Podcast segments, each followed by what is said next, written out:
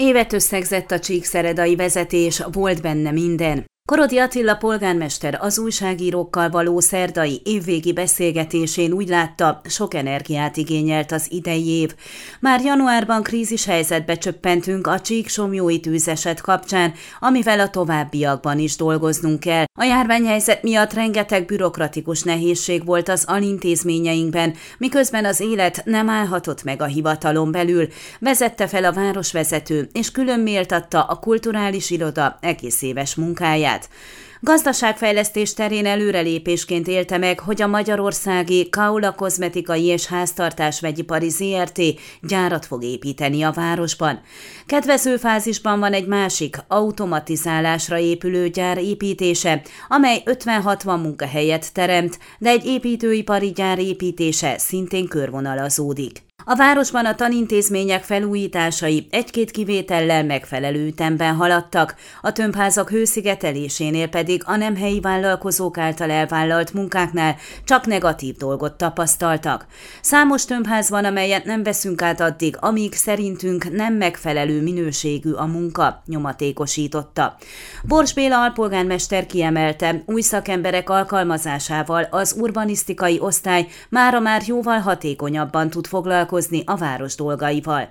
Köszönjük a városlakóknak, hogy hozzászólnak és a véleményt formálnak számtalan projekt terén, mondta, aki szintén elismerte, a hőszigetelések körüli nehézségek sok energiát felemésztenek.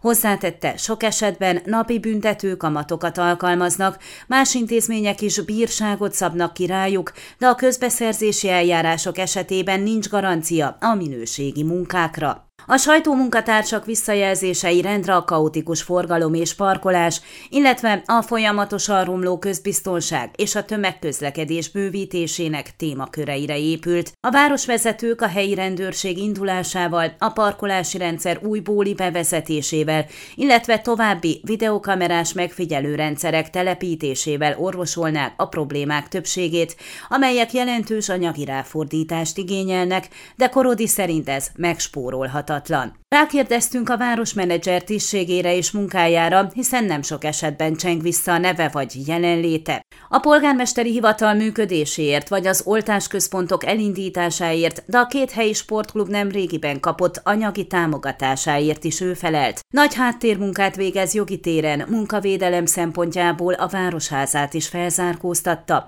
Mindez nem látványos, de nélküle mi nem tudnánk végezni a feladatunkat, válaszolta Korodi. Januárban már az urbanisztikai osztály le tud költözni a volt postabank épületébe, további ügyfélkapuk költözése pedig a szükséges engedélyek megszerzésekor történik meg. Csíkszeredában szeretnénk megnyitni jövőre az Erdélyi Zenei Fesztivál nyarat az iskolai tanév végén, a Sportszövetség felkérésére pedig Görsi világkupát szeretnénk szervezni a városban és Hargita fürdőn. A csíki játékszín idén megemelt költségvetését jövőre is szeretnék tartani, csak úgy, mint a Hargita Nemzeti Székely Népi Együttesét. Kedvező jogszabályváltozás esetén a Csíki Kamara zenekart szeretnék az intézmény kötelékébe kötni pénzügyi és jogi szempontból. Az országos szintű Angel Salini fejlesztési programból 42 millió lejáll majd rendelkezésre, de a tervezett beruházások 130 millió lejre rúgnak, amelyet a városvezető a nagy igényrendszerrel magyarázott.